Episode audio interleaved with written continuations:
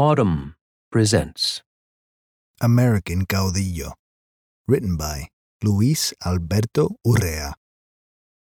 My father was a Mexican citizen until the day he died. He lived here in the U.S. on a green card, a former military man and federal agent under several Mexican presidents. He remained patriotic and deeply conservative. Though he had been chased out of his beloved Mexico City by the toxic whims of a presidential strongman, he stayed loyal. He loved Dwight Eisenhower and Richard Nixon. He joked that if he were an American citizen, he would have tried to vote for Nixon twice in 1968. He used to boast that Nixon was the first Latin American style president America had ever elected. My father was a law and order man. Once a cop, always a cop. He might have fallen for Donald Trump if he'd lived long enough. But Trump would have talked him out of it in his first televised anti Mexican rant. At least I think that's what would have happened. During 2020's apocalyptic summer, photographs circulated of immigrant farm workers toiling in fields amid walls of smoke and fire as California burned around them. The pictures have visceral impact. They are frightening, yet beautiful. But their effect on me was epiphanic. Here were perfect metaphors for the harvest of nearly four years of recklessly vicious rhetoric and policies, of immigration and customs enforcement raids and cruel family separations, of toxic propaganda and the relentless boondoggle of the border wall. Here was the theater burning down as the hypnotist kept working the mic like Jim Jones calling us all into the delirious excitement of sheer nihilism. The Book of Revelation for suckers. From the moment Trump descended on his golden escalator, head full of cynical texts of racial threat, the die was cast. For his new idea of resurgent great America to take hold, there had to be sacrifices, human sacrifices, and imaginary hordes of raping, bad hombres and their chain migrating families were the perfect targets. He must have had visions of Andrew Jackson churning in his head. A trail of tears would have sounded good to him, as long as it didn't point north. Some four years later, as the new era that Trump promised struggles to be born, nursed by fire and hurricane, flood and drought, violence and pestilence, falsehoods and greed, I turn to the pictures of those unseen human beings risking their lives and health every day so you and I can have tomatoes and strawberries. I suspect that none of the field workers pictured is secretly hoping to rape, sell drugs, or cheat the American university system into giving them free tuition. But sly old dragons like Trump know there's money to be made, tsunamis of campaign donations from panicked party faithfuls who have absorbed their leaders' fever dreams, a steady flow of cash to round up and house our undocumented guests. Buckets of money and megawatts of power pour out of the poor if you know how to get your needles and hooks into them. The huddled masses face violent disdain everywhere. It's what Jesus alluded to when he said that the poor would always be with us. Tijuana has a robust Trumpian population, these Mexicans don't want any more new people heading north to them either. Not after the Salvadorans and Hondurans, the Guatemalans and Brazilians, the Nicaraguans and Haitians. Tijuana has thousands of Haitian refugees who fled earthquakes and hurricanes and made it to Brazil, then made their way to our border. Always ready to evolve, the city's street vendors now make Haitian food to go with the carne asada tacos. Tijuana Trumpies have red hats, too. Theirs say, Make Tijuana great again. Do you remember the caravans? The terrifying hordes of diseased and criminal illegals threatening to cross our trembling border? Caravans were a presidential favorite for a minute, back when he'd go on TV and tell us scary stories at night. It gets lost among the other crises in the Trump hit parade, such as Pizzagate and Obamagate and the omnipresent danger of MS 13, and cancer from wind turbines, and very fine people on both sides, and that darn China virus that would, despite its nefarious origins, magically disappear so the administration wouldn't have to deal with it. Remember? The caravans were so terrible that our country had no choice.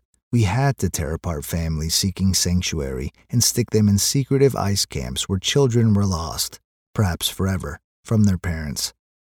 Several of the secretive camps are private prisons, by the way, where thunder lizards with ties to the current administration can make a few tons of federal dollars off the backs of the little brown beneficiaries of our care. Some of these children were placed in the homes of Americans and adopted by these families after their parents were deported. South American right wing governments, it's perhaps worth noting, also have a history of confiscating very young children and doling them out to fellow travelers. During Argentina's dirty war in the late 1970s and early 80s, the disappeared were collected by men driving unmarked vehicles. It was later revealed that military officers had given the children of these removed citizens to childless couples as rewards and loving gestures of the junta. Mothers protested in the squares of Buenos Aires. They still do today. All these years later, some of those parents are still separated from their children. How many of the children separated from their families at the American border will never see their parents again? And who is even keeping track? Many people I talked with during the caravan panic were under the impression that these invaders were all Mexicans. But in fact, most of those who fled north were Central Americans. They knew this much, the United States traditionally offered sanctuary to migrants seeking refuge from violence and oppression. The Statue of Liberty, not Trump Tower, is the symbol of the United States. She smiles upon the world like the Mother of God herself to those facing extermination or starvation. Ironically, many of the refugees were fleeing the gangs that the president claimed they belonged to. Mexico, like the U.S., was torn the government and much of the populace didn't want strangers invading their country. Echoing Trump, they portrayed the new arrivals as vermin scuttling north. The migrants, for their part, had no organized leadership. These were ad hoc groups that fled on short notice, making plans each night as they went. Most of them walked hundreds of miles, then hundreds of miles more, and then some of them hopped on the death train you may have heard of La Bestia. This freight train wends its way up through Mexico to the borderlands. Its sides and roof are the conveyance of the desperate, people who brave gangs and narcos and federales and soldiers and the elements and fear and hunger and accidental dismemberment, people who could not walk all those miles. In response to the migrant crisis, the railroad accelerated the train. It was already dangerous. The increased speed made it more deadly. The number of traumatic amputations for travelers who fell beneath the wheels increased. The Mexican Red Cross now transfers some of the maimed to a pastor who runs a migrant shelter in the state of Guanajuato. He deals with the medical care and prosthetics there. This train acceleration is a pure act of violent repression. But a detail that astounds me more is the introduction of so called security posts along the rail lines. They were installed at various points along the route some years ago. The posts are built close to the rails to offer only narrow clearance as the train speeds through, and the hangers on who have clambered aboard risk being efficaciously smashed off and scattered into the desert night. The lucky ones find shelter and wait for artificial legs. How do Mexicans protest? With humanitarian demonstrations or law and order demonstrations? It is harder to offer human aid in Mexico than harsh cruelty. The government looks down on any extension of charity to migrants. Still, along the way, in many of the towns where the train stops, local people of little means gather along the tracks with tortillas and bread and fruit and water American expats sometimes join them. Some of the unwounded make it all the way to the border, where they are denied entry by the U.S. and pushed into Tijuana to live in COVID breeding dumps. They can't go home, or they will be killed. They can't go forward because they know what awaits their babies.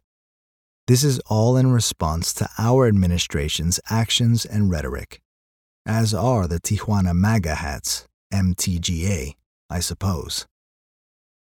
Meanwhile, the glorious Klondike of graft known as the border wall stumbles along, creating tens of miles of multi million dollar yard art. In the past few months, ICE and Border Patrol agents have been redeployed as Trump's secret police, the shock troops sent to protests in American cities, driving unmarked vehicles to collect dissidents. Either the current government of the United States does not care about the waves of people invading the country, or the border may not be under siege after all. Still, it is worth looking south as the U.S. presidential election nears, to those brown lands that have law and order forces even more iron fisted than our president dares to be. Yet, the thunder lizards of any shithole country Trump has insulted have an equal lust for lucre and power. They too look south to conjure others why do they always look south at poorer, more tattered countries than their own? But they also look within, persecuting others in their own lands, even those who look just like them but are insufficiently subservient or merely inconvenient. Like we are starting to do with the Antifa kids, or with the Black Lives Matter protesters, those mothers who need to be pepper sprayed for standing on the street. Before he left Mexico, my father faced a crisis of political faith, and this led to his exile from Mexico's power machine. He was given an order he could not, in good conscience, carry out. But he was still a conservative. He still believed in order. The San Diego suburbs where we finally landed made him comfortable and ruined him.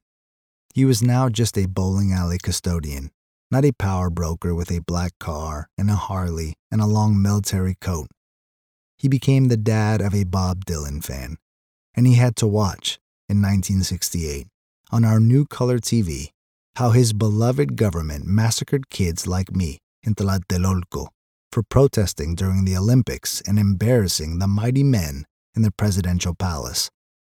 He could no longer take refuge in the belief that the system was righteous, despite those leaders who strayed. He saw American conservatism as a last bastion of hope but he would have finally lost that hope under Trump. He would have recognized the darkness too well. Do you see where I think this is all going? When you monetize power, when your politics no longer have room for empathy, things spin into an immoral chaos. Not only the desperate suffer, who gets hurt and who stays safe becomes hard to predict. In 1977, my father went back to Mexico to fetch his life savings as a graduation gift to me. Driving home, he died in a single car accident that was never fully explained. When I tried to claim his corpse at the border, I was told he was still in custody, and I would need to first pay his bail. His life savings, literally blood money, was still wet when I handed it over. All of it, so I can bring my father home. Today, I find myself on that loading dock again with my father's corpse and those men. I hear them tell me, It's just business, mijo. It's the way things work. And I fear that it is true. If you enjoyed this production, find the best long form articles read aloud in the Audm app, available now for iPhone and Android.